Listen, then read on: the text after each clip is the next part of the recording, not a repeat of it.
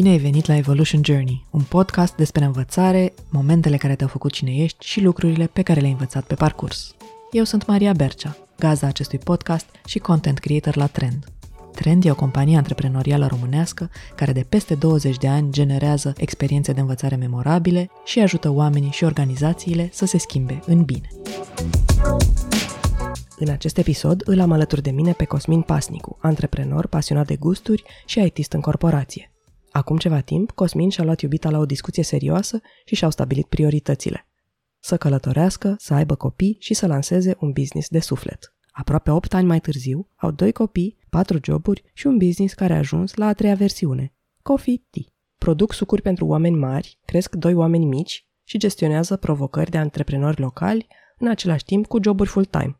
Cosmin are 39 de ani, e pasionat dintotdeauna de calculatoare și lucrează ca project manager la OMV Petrom, de unde a plecat de mai multe ori ca să se concentreze pe businessul propriu. Dar e itistul care pleca de la cursurile de la cibernetică să asculte prelegeri de istorie sau cultura mentalităților, clandestin.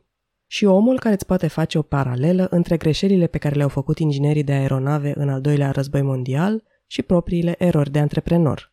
Discuția mea cu Cosmin a fost mai lungă, întreruptă de bormașini și de copii. Am prescurtat-o puțin ca să fie mai ușor de parcurs și vă invit să o ascultați. Salut Cosmin, bine ai venit la Evolution Journey. Bună Maria! Mi-ai povestit că a fost un moment când ai stat cu atunci prietena ta, ă, acum este soția ta, și v-ați gândit ce e important pentru voi. Poți să-mi povestești un pic ce te-a dus în discuția asta și cu ce ați ieșit din ea? La un moment dat, într-un din rolurile pe care l-am avut ă, la, la Petrom legat de strategie, a apărut oportunitatea să fac un curs cu Peter Senge. Nici nu știam că există așa ceva, deci mi s-a părut ceva ireal. Peter Senge e un profesor american de management de la MIT și autorul cărții A cincea disciplină, arta și practica organizațiilor care învață. Um, am zburat la, la Boston și uh, cursul a început cu o sesiune de mindfulness. Foarte, a fost șocant trebuie să recunosc. Um, și de-a lungul acelor zile foarte intense, uh, era despre uh, sistemică, uh, impactul uh, unor decizii în, în aval asupra uh, altor, uh, altor sisteme și, și, și acțiuni și era punctat din, din loc în loc de momente de introspecție. Uh, surprinzător pentru mine, însă foarte util m-a pus pe gânduri și uh, când m-am întors acasă am luat-o pe Raluca de mână, s-a speriat puțin și a zis trebuie să hotărâm ce, ce vrem să facem. ok, vrem să ne despărțim? Nu, nu, nu, nu, dar chiar trebuie să uh, hai să clarificăm lucrurile și hai să ne luăm timpul să le vorbim și să ieșim în mod simplist de aici. Nu, nu asta, adică n-a fost un fel de temă pentru acasă, dar, dar m-a pus pe gânduri. Hai să, să le simplificăm. Care sunt cele mai importante trei lucruri pe care vrem să le facem, să aibă și sens secvențial și hai să ne. Am stat de vorbă, cred că o săptămână și ceva în fiecare zi, zi după, după birou și mi-a ieșit de acolo cu trei lucruri aparent simple, dar ne-a ajutat extraordinar de mult acel exercițiu.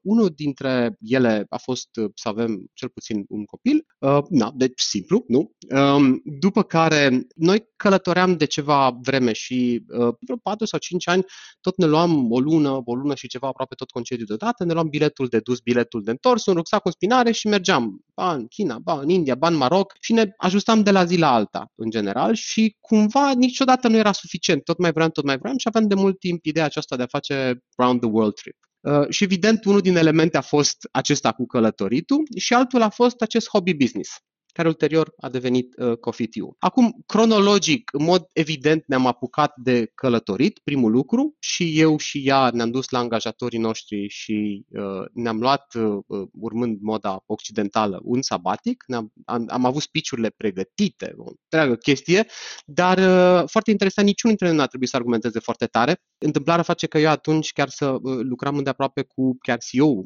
OMV din acel, din acel moment și și în cazul meu și în cazul Ralucăi, fiecare ne-a povestit din experiența lui personală cu un fel de regret că a vrut la un moment dat să facă asta și n-a făcut-o și acum îmi pare rău, așa că mergeți, nu o să pice compania, vă așteptăm la întoarcere. Aveam argumentele pregătite, un întreg fir logic și niciunul dintre noi n-a putut să-l... A fost cumva așa deznădăjduitor, uh, dar am, am fost amândoi foarte norocoși.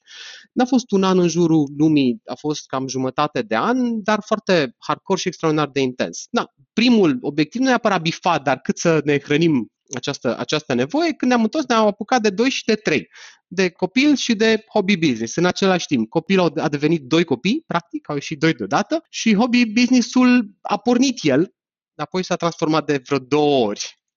De ce hobby business-ul ăsta, business-ul de suflet, a fost uh, despre ceai și cafea? nu știu, ce din ideea de a produce lucruri pe care să le bea oamenii e pe sufletul vostru sau al tău? Cred că poate într-un alt context ar fi fost un restaurant sau poate o cramă de vinuri, într-un, poate într-un alt context financiar. Um, e cumva legat de, de un cadou pe care mi l-a făcut Raluca acum foarte mult timp, sunt 10 ani cel puțin, un prăjitor uh, de cafea. Um, chestia asta cu cafea o am de la mama de când, uh, de când era ea tânără, eu foarte mic și e, e o pasiune pe care mi-a transmis-o împreună cu uh, pasiunea pentru muzică, de ascultat muzică, mirosul cafelei.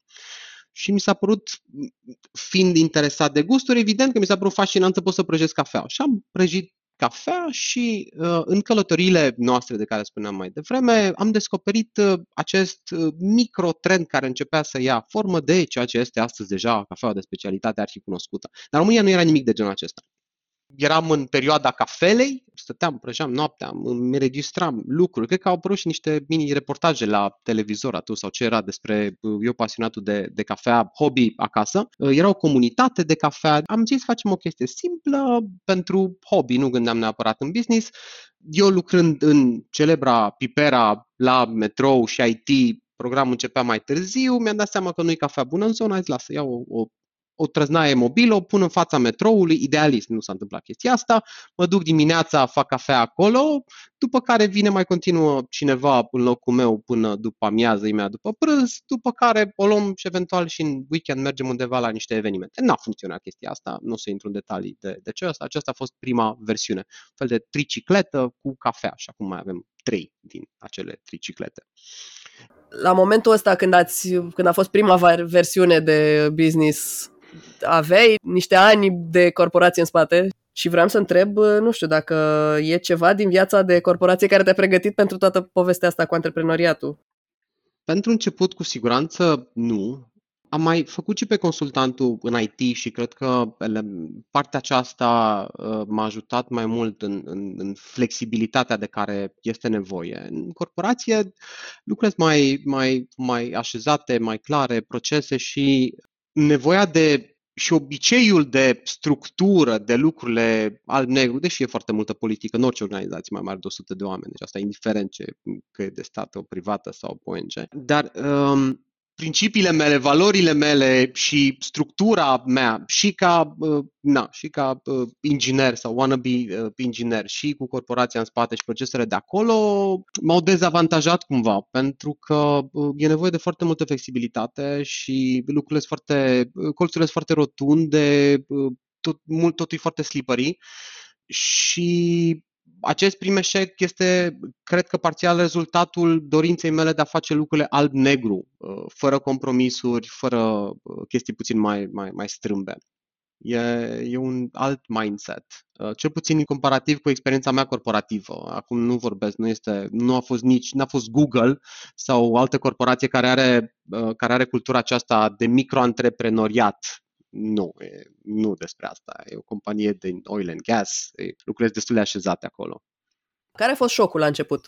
Șocul a fost uh, al realității făcutului afacerilor, ca să nu sunt businessului din România, în relație cu autoritățile. Adică mai mult sau mai puțin direct, uh, pentru toate lucrurile, pentru autorizație, pentru metro, pentru toate lucrurile acestea, uh, se cerea șpagă. Alți vânzători de cafea erau tolerați pe stradă, dar autoritățile le arătau în lege că pe domeniul public nu poți să vinzi decât flori sau presă și le recomandau dacă nu le convine să facă reclamație.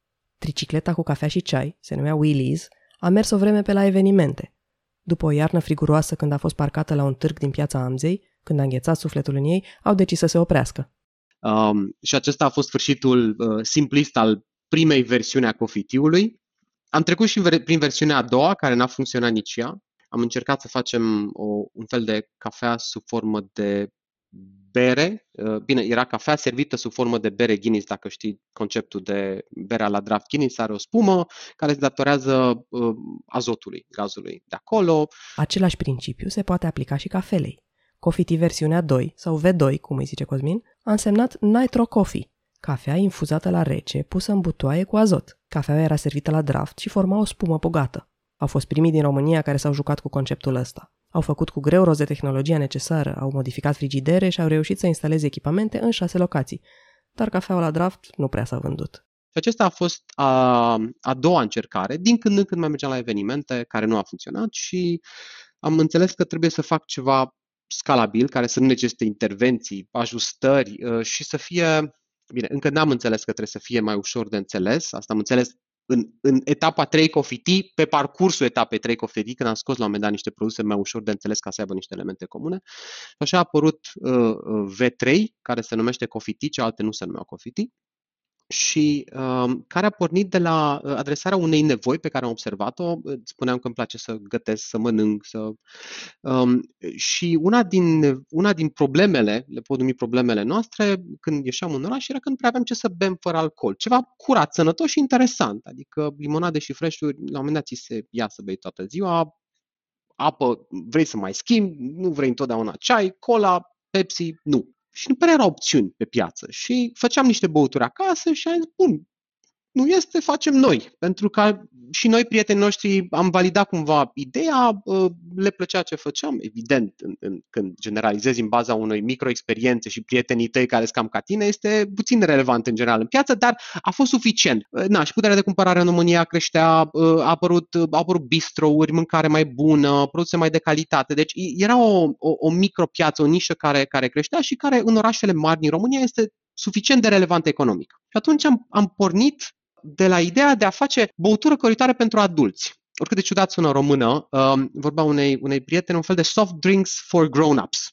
mai degrabă grown-ups decât uh, adulți. E, și când, și când am, am gândit-o, n-am gândit-o la adulți legal de peste 18 ani, ci mai degrabă din ăștia ca noi de 30 plus, care nu vor să, să bea ca porci alcool în mijlocul zilei um, și au făcut suguri pentru adulți, practic, dar toate altfel, pentru că e mult mai distractiv, e mult mai interesant și am făcut lucruri altfel. Doar că le-am făcut prea altfel, se pare, la început, mult prea altfel.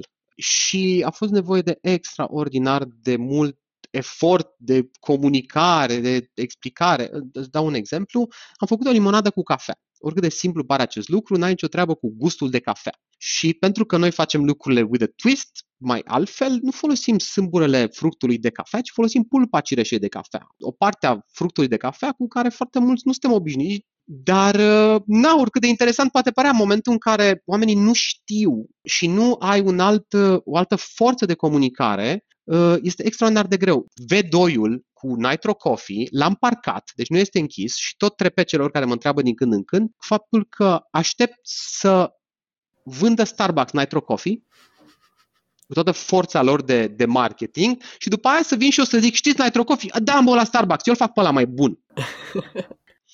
și am mai scos alte câteva produse mai altfel. Uh, al doilea pe care l-am, l-am scos, am zis, hai să facem o cola adevărat. Am zis, hai să facem cola din cola, pentru că oricât de absurd poate părea, pe piață nu e cola din cola. Există o, o plantă, plan, planta de cola, lăsând coca deoparte, aia altă poveste, și am zis, bun, am dat peste cap, am făcut rost de cola, greu de obținut și am zis, hai să facem cola din cola. Dar zici ce? Cola din cola n-are gust de cola, ce înțelegem noi prin cola. Și știi că avem cu toții câteva lucruri fixe. Nu spune cum să-mi beau cafeaua, cu toții ne pricepem la mașini, fotbal, cafea, cola, adică nu vii să-mi spui cum să... Eu știu mai bine. Și iarăși a avut un, uh, un, un succes restrâns. Au avut o încercare de a vinde cascara lemonade și sirop de tonic în Kaufland. Produsele lor au fost însă așezate în magazine lângă limonadă obișnuită și siropuri ieftine și nu s-au vândut.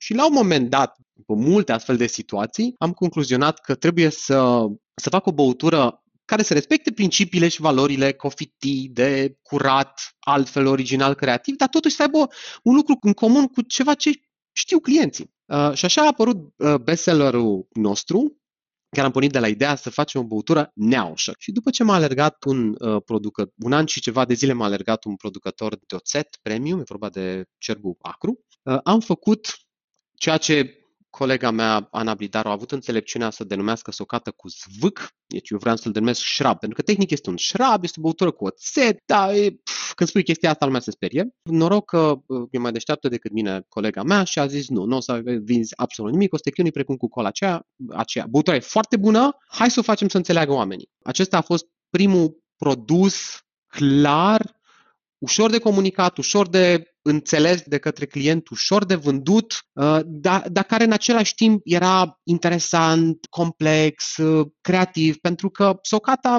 înseamnă o băutură fermentată. Flori de soc, niște lămâie, uh, zahăr și o lasă fermenteze. Noi avem evident flori de soc, e un sirop de flori de soc, dar apoi este apă tonică de la noi, este o set de caise, lavandă, cardamom, deci e, se îndepărtează destul de puternic de socată. Te duce cu gândul la ceva ce știi, dar este altfel, e mai bun, e mai interesant, nu este atât de dulce și așa mai departe. That was a hit.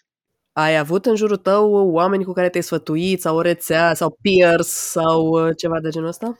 Uh, da, și uh, sunt mai multe categorii. Din lumea cafelei de specialitate, de unde a pornit uh, acest element, era un fel de forum și am ajuns să-i cunosc foarte repede pe unii din cei care au devenit pionieri ai acestei piețe, de la Steam, Origo, tot felul de astfel de business-uri care acum sunt cunoscute ei m-au și ajutat, practic. Steam a fost primul nostru client uh, când am deschis atelierul și ne-am dus cu ei la Electric Castle și ne-au mai recomandat mai departe. Uh, era o cafenea Boiler, care mm, acum iarăși este cunoscută uh, și Paul Ungoreanu de acolo m-a ajutat și, și el și Mihai Panfil de la Origo. Deci cumva oamenii din zona cafelei, din, dintr-o industrie care nu mi era mie proprie, da, uh, îi întrebam, mă ajutau, mă recomandau, îmi dădeau sfaturi. După ce ne-a contactat Kaufland, am vorbit cu persoane care au vândut către retail toată viața lor și care știau foarte bine cum funcționează businessul acela. Când am avut uh, prima negociere, am avut la un moment dat un fond de investiții care a vrut să na, investească, ne-a făcut o ofertă, n-am, n-am acceptat-o,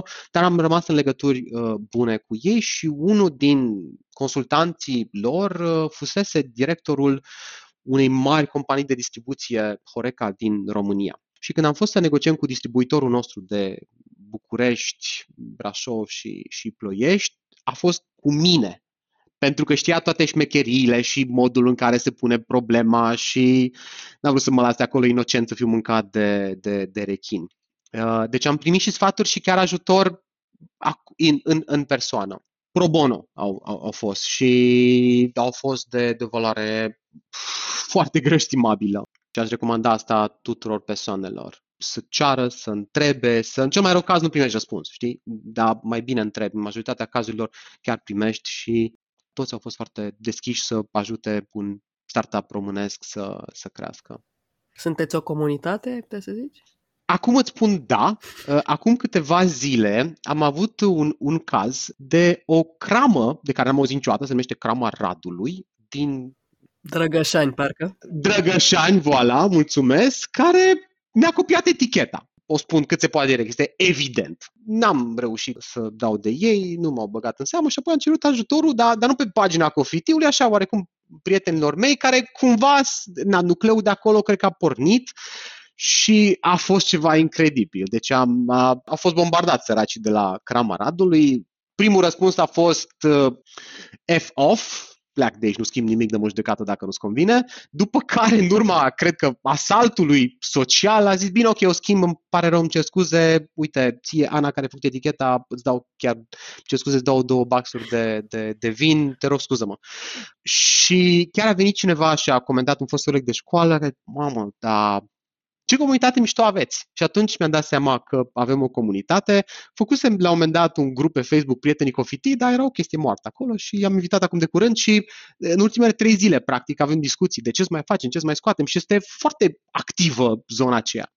Din eșecurile V1 și V2, e ceva ce ai schimbat sau, în fine, e ceva ce a fost durere nenecesară, ca să zic așa?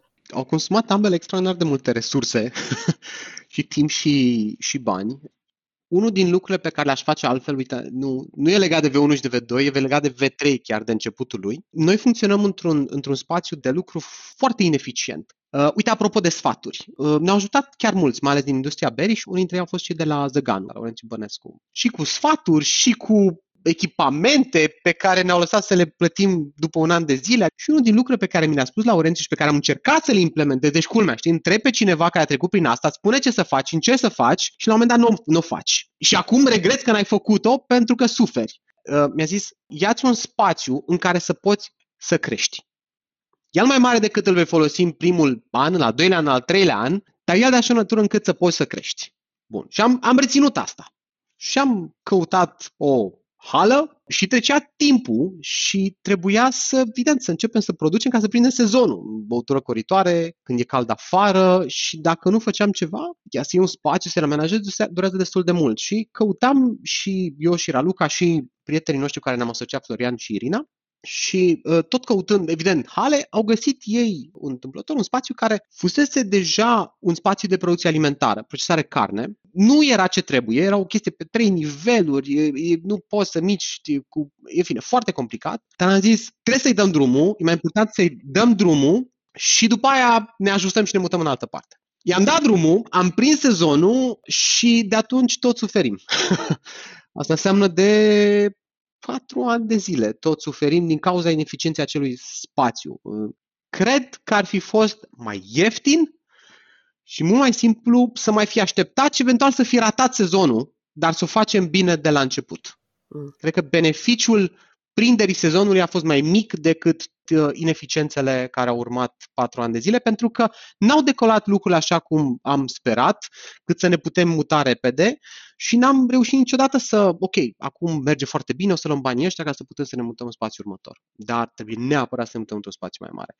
Dacă îți transmit un mesaj celor care vor să facă chestia asta, o să spun exact ce mi-a zis mie Laurențiu acum 5 ani de zile și n-am ascultat. Uh, luați-vă un spațiu mare în care să puteți crește, chiar dacă veți avea mult spațiu nefolosit la început.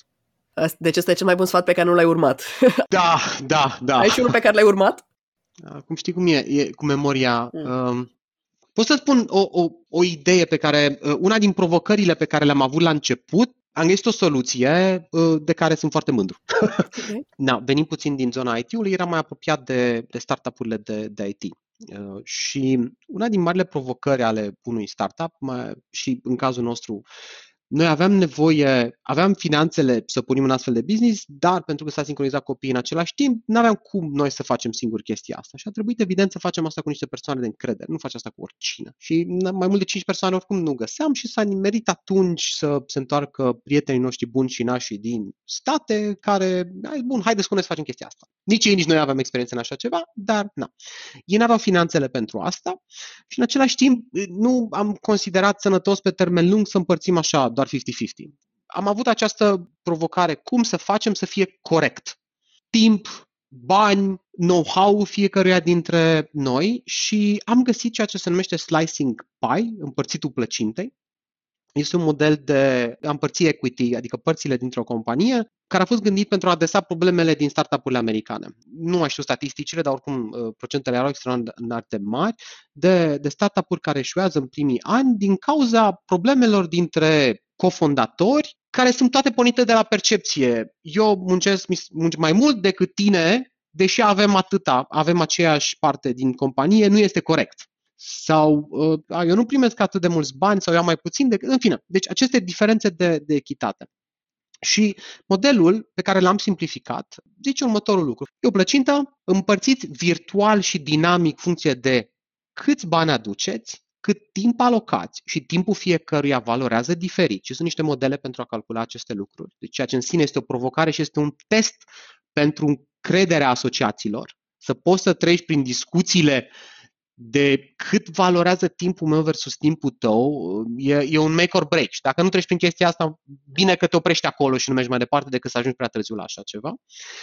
După care modelul e mult mai complex, cu intellectual property, eu am adus clienți, eu am avut rețetele și așa mai departe, noi am păstrat-o la timp și bani, unde timpul avea valori diferite. Și sunt factori de multiplicare și am ținut un an și ceva de zile un, un Excel, un spreadsheet în Google. Și aveam niște criterii de când să împărțim după aia formal la o NRC, uh, fie când ajungem pe profit, fie când ajungem într-un anumit moment calendaristic la, cred că, 2 ani de zile, sau când avem prima investiție din afară. Am împărțit în, în, al, treilea, în al treilea caz. A fost foarte, a fost fascinant să vezi cum evoluează lucrurile în funcție de timpul și banii pe care îi bagă fiecare. Deci ăsta e, zic eu, un exemplu fericit. Încă suntem cu toții, suntem șapte asociați în momentul de față. Uh, unul dintre noi a fost primul nostru angajat pe care n-am avut bani să-l plătim la adevărata lui valoare și o parte din veniturile lui erau, s-au transformat apoi în părți sociale calculate tot așa dinamic. Colega mea care se ocupă de cum arătăm noi, comunicare, uh, marketing, relații publice, tot așa, n-am avut bani să plătim la adevărata evaluare și jumătate au fost părți sociale și e, e un model zic eu, extraordinar de, de util pentru că suntem toți în aceeași barcă și tragem cu toții la aceeași barcă. Deci asta este Asta e o lecție sănătoasă pe care aș repeta-o, fără doar și poate. E timpul să luăm o scurtă pauză de la discuție ca să vă spun de ce suntem într-un podcast care se numește Evolution Journey. Pentru asta l-am invitat la microfon pe colegul meu Cătălin Vasile. Cătălin este consultant în trend, cu experiență în vânzări și customer experience și product owner al platformei de învățare Evolution Journey, care dă și numele acestui podcast. EvolutionJourney.ro e o sursă completă de învățare continuă în limba română.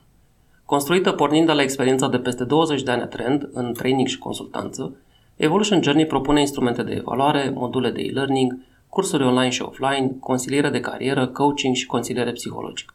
Indiferent de cum arată călătoria ta, dacă ești la început de drum sau vrei să-ți antrenezi abilitățile de leadership, ai module dedicate și ghizi care te vor îndruma pas cu pas.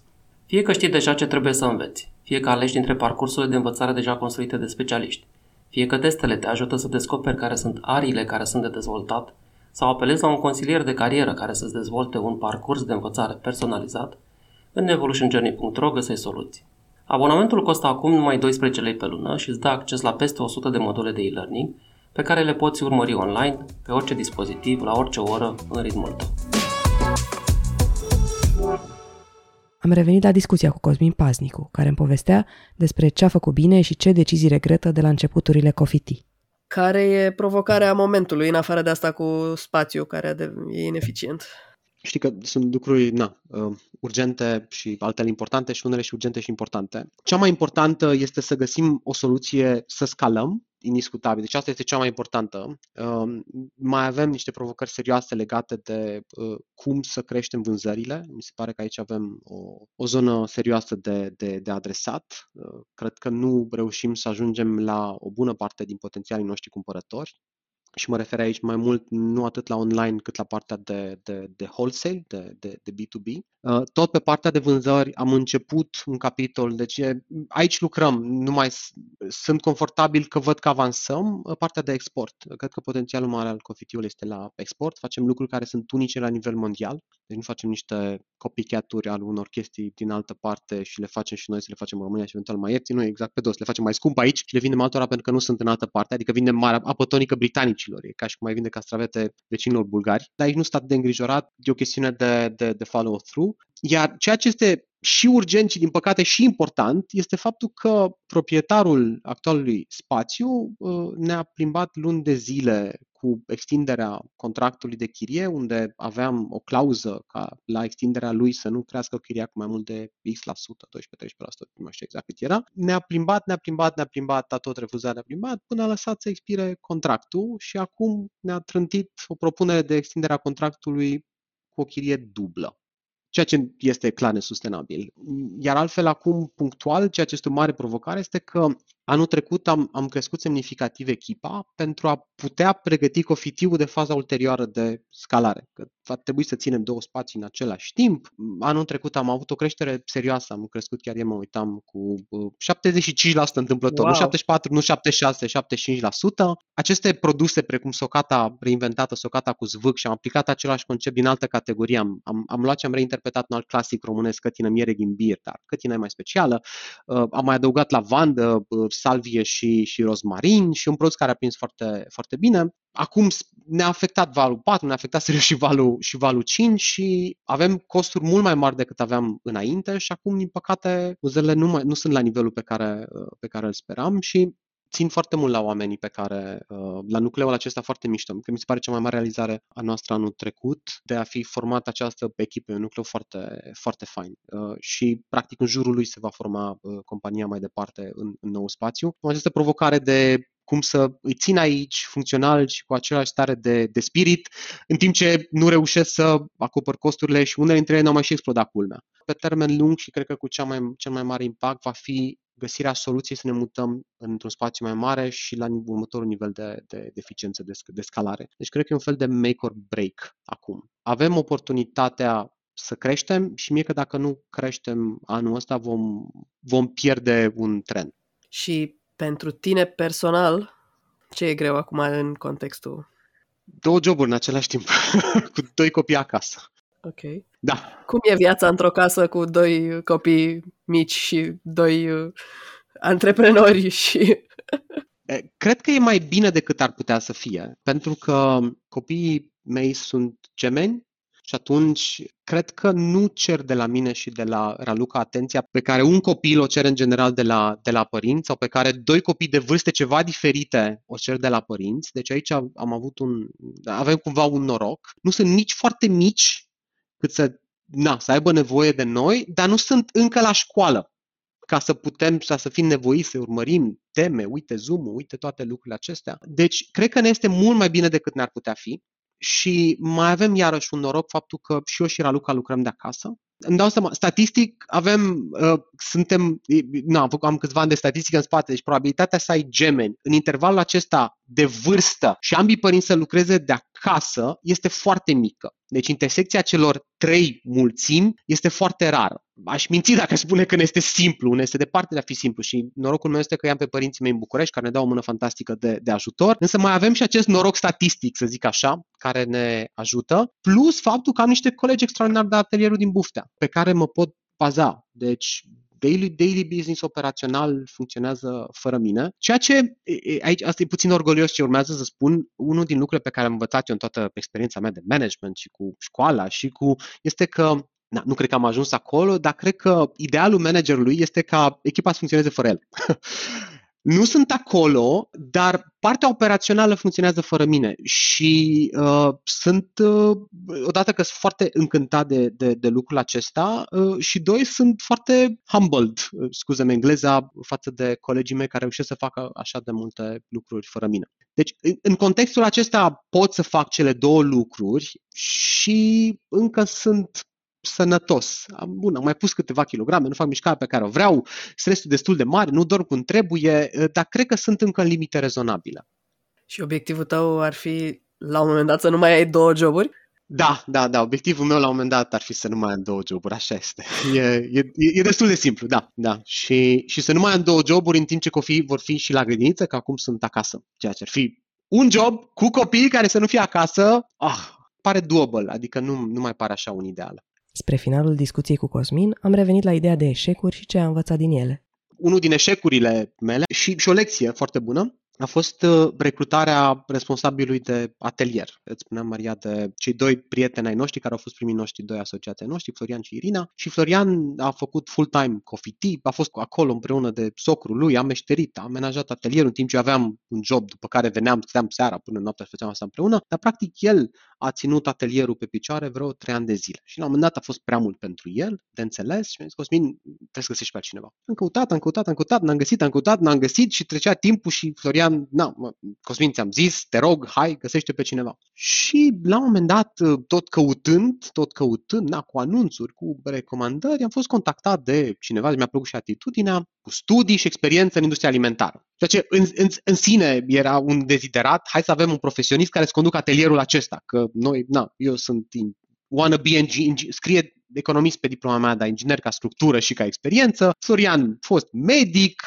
finanțiști, adică niciunul dintre noi nu lucrase cu adevărat în domeniul acesta și era clar că ne-ar fi fost extraordinar de util. Și am zis, bun, dacă tot facem chestia asta, hai să luăm un profesionist. Și cum n-am nicio treabă legată de vârstă, mai mult uh, am considerat că este un avantaj, persoană la 50 plus de ani, care condusese echipe de 100 de oameni, de fabrici, producție alimentară, branduri pe care nu o să le zic acum, dar cunoscute pe piața românească. Zis, perfect! Ne-am întâlnit, ne povestea ce a făcut, toate lucrurile astea. Am zis, ah, perfect, uite, cheile atelierului, ăsta așa cum este, fă din Rahat Beach, everything you want, dacă e o chestie de buget, de nu știu cum spunem, dar schimbă tot ce vrei, eficientizează, este un loc de eficientizare dramatic, pregătește pentru următorul, următorul nivel de dezvoltare când vom merge într-un alt spațiu, unde vom putea face lucrurile așa cum am fi vrut să le facem și oricum, în baza experienței de câțiva ani de zile, știm acum cum trebuie să fie lucrurile. Bun. Și am bătut palma, a început să lucreze și a fost un eșec total. Total. Și a fost o frustrare pentru ambele părți. Și pentru el și pentru noi. Deci a fost un lose,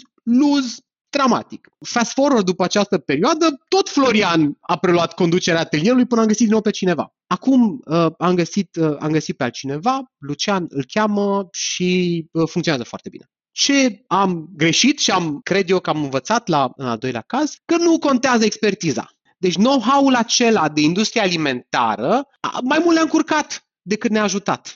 Nu avea abilitate abilitățile necesare într-un startup. Toate procesele noastre, toate produsele noastre sunt create și uh, sunt extraordinar de multe uh, lucruri uh, inventate adaptate, workaround-uri, mecanisme, echipamente, adică echipamentul nostru de ambuteliere făcut pe specificațiile noastre. Mai nimic nu există din cum facem noi lucrurile în mare industrie. În fine, și modul în care comunica cu colegii noștri, ori fi fost eu parte dintre ei blue collars, dar erau obișnuiți cu un fel de a fi, cu o încredere acordată, nu cu modul directivo comunist, îmi permit, mi asum cuvântul de, de, de a face lucrurile. Deci a fost, a fost o frustrare la toate nivelurile. Și noi asociații, și angajații, și el. Adică nici nu a trebuit să-i spun, știi, nu o să funcționeze, mi-a zis, bă, nu mai pot. Cu mai mulți oameni, produceam mai puțin și mai ineficient decât înainte și, practic, având un expert din industria alimentară. Și atunci am zis, nu mai caut expertiză, caut o persoană care are potențialul fără să aibă cunoștințele, pentru că alea se învață. Te învăț eu cum facem noi lucrurile tu să poți să ai abilitatea de a te ajusta, pentru că se sparg chestii, se întâmplă, nu filtrează ăla, la un moment dat se întâmplă ceva, trebuie să poți să te adaptezi în, în permanență și uh, asta este, asta practic a fost o abilitate pe care am căutat de la început, o persoană flexibilă care să poată comunica fără să fie directivo brutal. Și acum funcționează fantastic. Nu avea experiență înainte și am la concluzia că nici nu trebuia mai e vreun eșec așa mare, la care te poți gândi că îmi place, adică this is uh, good stuff. Bă, adevărul e că pe asta în general le ții minte, că na, ții minte emoțiile da. din, din, din ele. Când merge ceva bine, na, mai puțin. Mm, unele, na, altele țin de...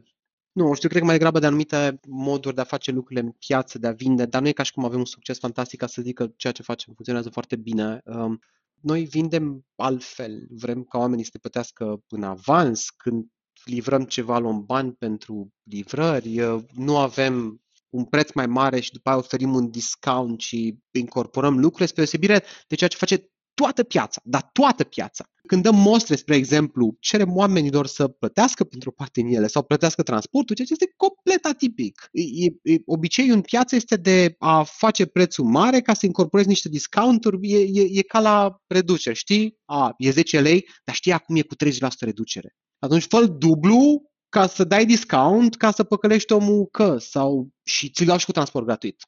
Și atunci ne-am, am, am făcut un lucru pe care l-am asumat, l-am, l-am asumat la început și, din, și de pe urma căruia suferim, încă suferim, nu știu dacă beneficiu, dacă vedem încă beneficiu, acela de a face lucrurile transparente. Ăsta e prețul, nu dăm discount, mai mult când îți livrăm te costă, pentru că noi nu suntem transportatori. Ăsta e costul produsului, ăsta e costul transportului. Și ai o comandă minimă și nu e minim ca să-ți dăm transportul incorporat, ci e minim ca să ai prețurile de wholesale. Păi da, dar știi că, uite, eu sunt, știi cine sunt eu și trebuie să-mi dai discount. Măi, noi nu dăm discount, adică nu e o chestie personală, asta e politica.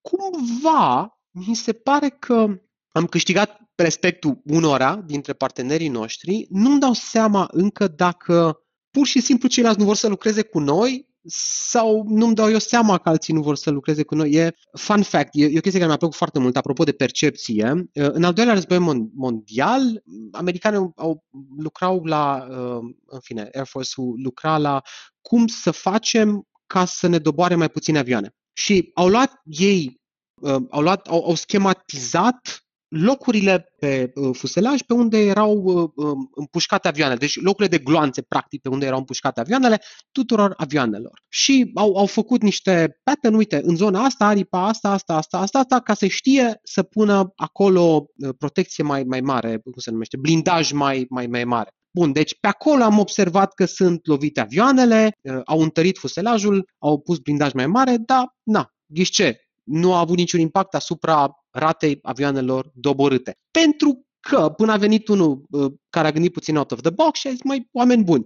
voi ați schematizat avioanele care s-au întors la bază. Dar, practic, problema este acolo unde nu, avioanelor care au fost doborâte și nu s-au întors. Deci faceți exact pe dos. Și atunci, na, nici eu n-aș putea să trag o concluzie în baza relației cu partenerii pe care îi am, pentru că cei pe care i-am cumva au ales deja să joace după regulile acestea și nu mi-e clar care sunt ceilalți pe care nu i-am care n-au ales să joace. Deci e, Uh, dar da, asta este un exemplu pe care încerc să-l țin în minte ca să încerc eu să-mi dau seama de, de, de niște moduri de, de a gândi sau să, nu, să încerc să nu trag concluzii pripite în baza unor informații pe care le am, pentru că de multe ori nu știu ce nu știu. La ei cu avion a fost simplu, pentru că, bun, pe aici avem avioane care se întorc cu găuri în fuzelaj și înseamnă că au putut să zboare cu găurile acelea. Perfect! Luăm restul părților și întărim acolo dar la ea a fost ceva mai simplu. Deci, poate și chestia asta, anumite principii puțin cam alb-negre, cred că uneori e nevoie de gri sau de, de mai multă toleranță, de mai multă înțelegere. Nu, nu funcționez încă așa și e foarte posibil să fii plătit din cauza asta, să fie pierdut niște oportunități în piața românească, din cauza acestor valori, principii, lucruri uh, puțin prea alb-negru. Încerc să construiesc, să, fa- să fac Ofitius să funcționeze așa cum visez eu să fie o societate ideală și respect și... No. Uh, partea bună este că clienții noștri par aprecia faptul că experiența de lucru cu noi este wow, că le răspundem, că ne interesează, că și ne zic wow, este fantastic. Pe de altă parte, mie nu mi se pare nimic ieșit din comun. Este ceea ce cred că ar trebui să facă toți, dar relativizând cumva, normalitatea aceasta a ajuns să fie ceva special. Dar cred că dacă perseverăm, vom avea de beneficiat măcar așa pe partea de percepție pozitivă care se transformă în fidelitate. Ce crezi că ai învățat de la părinții tăi? Au, toleranță extraordinară. Și eu și sora, și sora mea am ajuns să facem lucruri complet atipice față de ce a făcut familia, față de ce au făcut ei. Uh, i-a făcut teatru și filozofie și relații cu comunicare și relații publice, dar da, da, teatru. Eu am zis, au, să fac diplomație și după aia brusc în ultimul moment am zis, nu, eu fac calculatoare. Amândoi ne-am schimbat cam pe ultima 100 de metri, bine, la o distanță de vreo 4 ani de zile, în, în ciuda pregătirilor pentru care ne sprijineau părinții și n-au comentat. Au zis, ok, bun, e foarte diferit de ceea ce spuneați că faceți, vroiați să faceți, v-ați pregătit să faceți, dar uh, dacă asta sunteți voi convinși, noi vă sprijinim. Deci asta odată. Uh, după care, numai faptul că fac acest coffee tea, cum, ca să-l numesc așa, și prima uh, încercare și a doua încercare, adică pentru mulți părinți, când ajungi într-un job confortabil, bine plătit, într-o corporație, să riști să renunți la asta, la o carieră acolo pentru na, o, o chestie care nu necesită pregătirea pe care o ai tu de viață întreagă și în care ei au investit și pentru care au sacrificat timp, na, multă sudoare și, și bani și na, sunt sacrificii serioase în spate fără vreodată să-mi reproșeze asta, nici măcar cu insinuări uh, și să ne sprijine. Deci timpul pe care l-au acordat uh, da, nouă, copiilor noștri, suntem amândoi niște părinți, uh, pardon, niște, niște copii extraordinar de norocoși și, și eu și, și sora mea, că am avut părinți care au făcut așa de multe sacrificii fără să încerce să ne, să ne, să ne streseze cu culturalitățile sau miturile culturii românești de la să ai un job stabil, ce trebuie ție toate chestiile astea, ce nu-ți cheltui banii pe, cumpărăți o casă, noi stăm în chirie ca idee, n-au încercat să ne zică mergeți pe cariera asta, niciodată. Ne-au lăsat pe noi și cre- acum dau seama, ne-au creat contextul ca noi să ne dăm seama de lucrurile astea și ne-au sprijinit. Ceea ce iarăși statistic în față de ce am văzut în România mi se pare foarte rar. mi se pare extraordinar. Adică sper, sper să reușesc să fac măcar o, față de copiii mei, măcar o fărâmă din ce reușit să facă pentru, pentru noi. Crezi că ai învățat ceva de la copiii tăi? Uh, da. Un lucru esențial și sunt convins că uh, aici e experiența fiecărui părinte, întotdeauna să faci ce spui. Întotdeauna, oricare ar fi consecințele, ai spus un lucru, trebuie să-l faci. Și pentru că este o regulă sfântă și copiii verbalizează asta, a, Cosmin, ai spus că faci asta. Când faci? Dacă până atunci până la copii și cumva am conștientizat asta când uh, și vorbeam și cu Raluca că trebuie neapărat să facem ce spunem și dacă le cerem copiilor să facă ceva, trebuie noi să fim primii care facem asta. Trebuie să lucrurile să fie, na, să fie integre, să fie consecvente. Deci nu există cale de întors, nu există nimic. Deci cred că ne mai permiteam să mai ocolim lucrul ăsta până să avem copii, dar uh, este esențial și cumva această disciplină de a face întotdeauna ce spui se reflectă și în comportamentul uh, față de, de ceilalți. Cred că nu aveam consecvența asta în, înainte și uh, ei, ei sunt cei care ne aduc aminte și mie și Ralucăi de timpul pe care trebuie să-l petrecem cu ei, de faptul că trebuie să separăm lucrurile, ei vin și ne trag de mână, e ora 6, dar e ora 6 pentru că noi am stabilit că este ora 6, dar noi uităm că este ora 6 și vine și ne trag, vine ora 6. Ai spus că ne jucăm, că facem, că îmi citești, că mergem, că avem niște lucruri. Acum trebuie să ne jucăm. Am, așa ai spus că e important să facem. Și, și lucruri din astea pe care, culmea, e, e, sunt o oglindă fantastică uh, a noastră. Cred că sunt unul dintre cei mai puternici educatori pe care îi putem avea. Ce crezi că mai ai de învățat?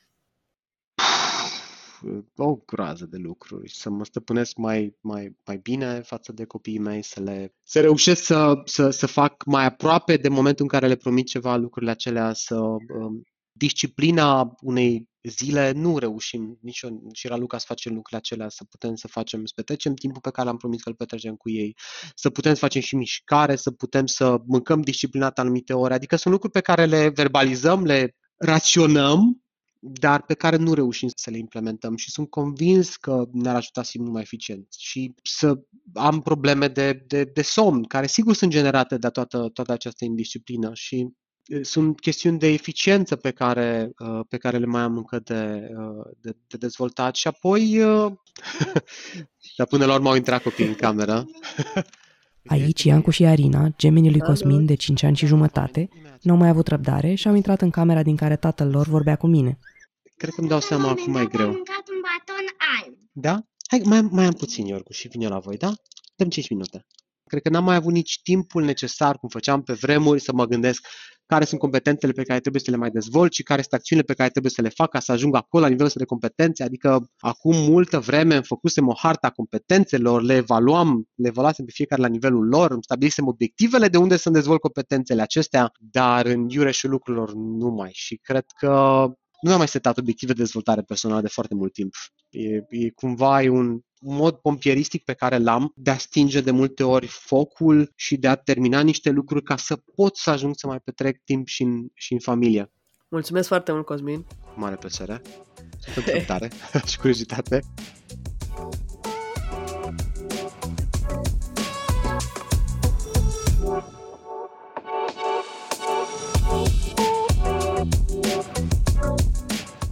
Îți mulțumim că ai fost alături de noi în Evolution Journey, un podcast cu povești despre învățare, momentele care te-au făcut cine ești și lucrurile pe care le-ai învățat pe parcurs.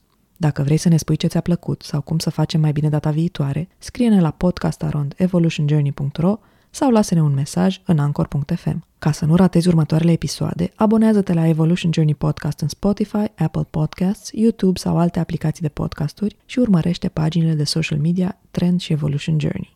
Iar dacă poveștile din acest podcast te-au inspirat să-ți continui dezvoltarea, intră pe platforma evolutionjourney.ro, unde îți poți crea propria călătorie de învățare împreună cu ghizii și consilierii noștri. Eu sunt Maria Bercea, gazda acestui podcast și îți mulțumesc că ne-ai ascultat.